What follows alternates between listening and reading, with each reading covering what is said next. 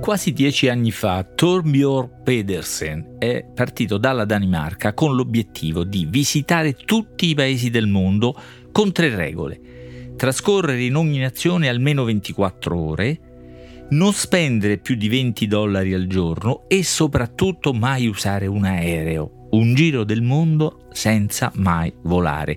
Al ritorno a fine luglio 2023 ha raccontato un sacco di, di cose, ci mancherebbe che torni da dieci anni in giro per il mondo non hai molte cose da raccontare, ma insomma su siti, giornali italiani sono uscite sue dichiarazioni, tutte molto intelligenti, interessanti, ha una sensibilità, un'acutezza sua.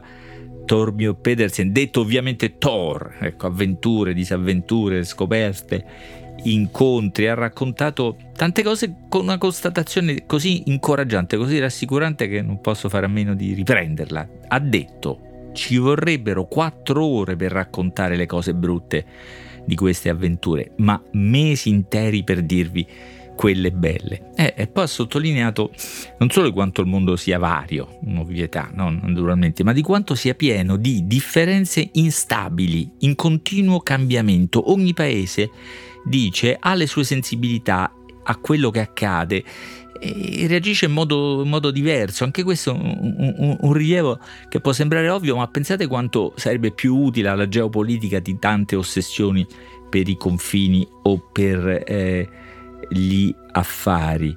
E poi ha detto una cosa, sono tutti stabili, tutti in cambiamento, tutti vivono a modo loro, tutti reagiscono a modo loro, ma una cosa che, i cui effetti, anche limitandoci a solo eh, quelli letterari, continuano secondo me a essere sottovalutati, l'unica cosa che è stata percepita allo stesso modo da tutti è stata la pandemia. Questo ci dice il super viaggiatore Thor. C'è stata una sola cosa uguale per tutti in tutto il mondo, la pandemia.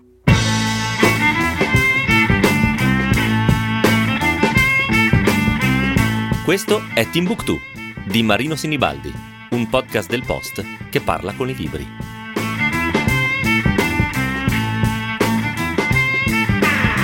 Cosa accade o può accadere alla letteratura dopo la pandemia e magari dopo i traumi economici, ecologici, bellici che hanno accompagnato la pandemia? Anche nulla, certo, la letteratura vive fregandosene, disinteressandosi di quello che accade a uomini e donne del proprio tempo, altri tempi per eh, così dire, ma c'è sempre un'altra letteratura, un'altra stratificazione della scrittura, un altro aspetto della scrittura che invece dai tempi si fa almeno contaminare, ne porta i segni. E dunque cosa succede con la traumaticità, la vulnerabilità della pandemia alla scrittura?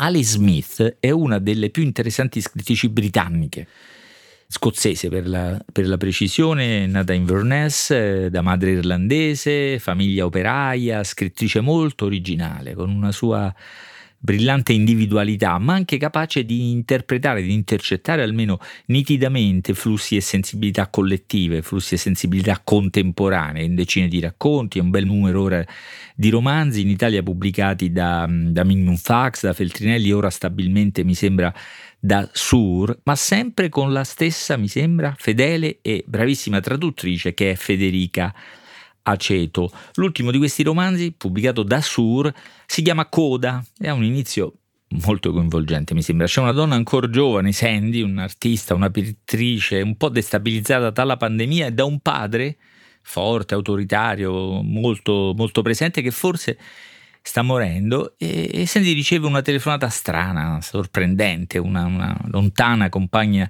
di scuola che non se l'è mai filata troppo ai tempi, anche se Sandy era un talento letterario, e che proprio in nome di questa antica fama le chiede di decifrare, di aiutarla a capire un'avventura che le è accaduta. Si chiama Martina, questa, questa antica, lontana compagna eh, di scuola, e le racconta che mentre per lavoro stava trasportando un singolare e prezioso oggetto, un'opera d'arte, il lucchetto Boothby, che è un capolavoro dell'arte metallurgica del tardo medioevo, del primo rinascimento inglese, ma insomma, mentre era lì con, quest'opera d'arte particolare, diciamo così, è stata fermata all'aeroporto un po' per l'equivoco dell'oggetto metallico che pretendeva di trasportare, tutta una serie di incomprensioni, di prepotenze, di, di vessazioni e lei stressata, chiusa in una, in una stanzetta, sente una voce invisibile da dietro una parete che sussurra a Martina, chiurlo o coprifuoco? La domanda, l'alternativa in inglese suona in modo diverso, perché sono due parole molto vicine, curfew o curfew, chiurlo o coprifuoco. Che vuol dire? Chi se non l'antica amica Sandy, strana, secchiona, un po' solitaria ma geniale compagna di scuola può risolvere l'enigma e quindi Martina la chiama. Ora Sandy è pure un po' eh, onorata di, di, di questa fiducia, però non può dimenticare che a scuola poi non è che la prendessero troppo sul serio, non è che l'apprezzassero molto all'università, intanto era soprannominata, un soprannome curioso, Sandy Saliscendi, per la sua capacità di andare sia con gli uomini che con le donne. Parentesi, questo, questo soprannome è bellissimo, non so come suonasse in originale, ma Sandy Saliscendi è perfetto. Insomma, Sandy viene trascinata in questa storia da questa specie di fantasma no? che riemerge dalle, dalla, dalla, sua giovinezza, le invade la vita con due figlie gemelle, pure che se, belle squinternate, tutta una situazione familiare complicata che le precipita addosso, arriveranno persino occuparle la casa, questo durante la pandemia, quando ogni contatto ogni, eh, era evitato, era sospetto, era vietato.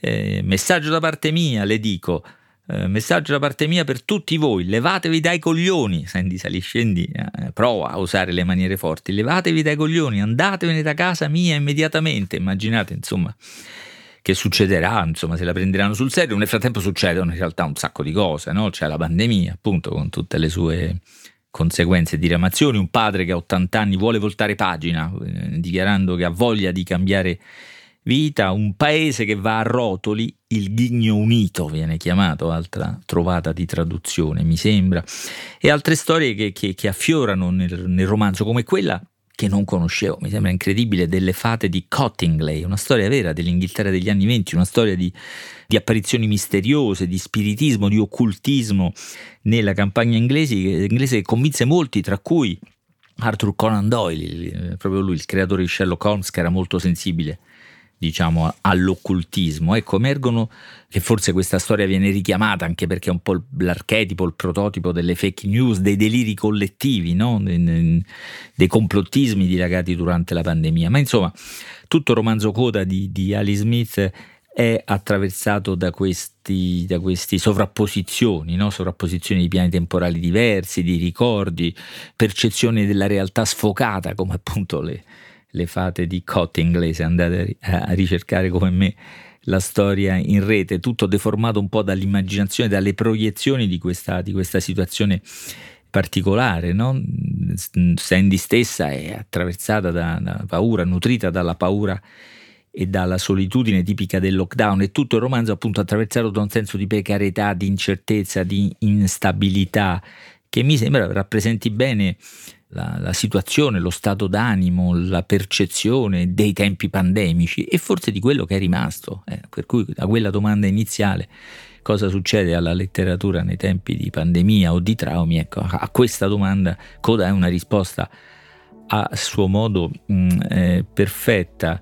Come dice anche la recensione dell'Observer, eh, esibita persino nella copertina del libro, pubblicato, ricordo, in Italia da Sur, un romanzo disordinato, divertente, triste, bellissimo e misterioso. Di questi aggettivi sottolineerei il primo, disordinato, perché come apprezzamento è abbastanza eh, ambiguo. Dire di un libro che è disordinato non significa farne sicuramente, inequivocabilmente un elogio, no? Disordinato. Coda è così, disordinato, volu- necessariamente forse vista la storia e i tempi, soprattutto i tempi che racconta, o volutamente o radicalmente disordinato. Va bene così? Ci piacciono i libri disordinati? Scrivetemi a timbuktu-ilpost.it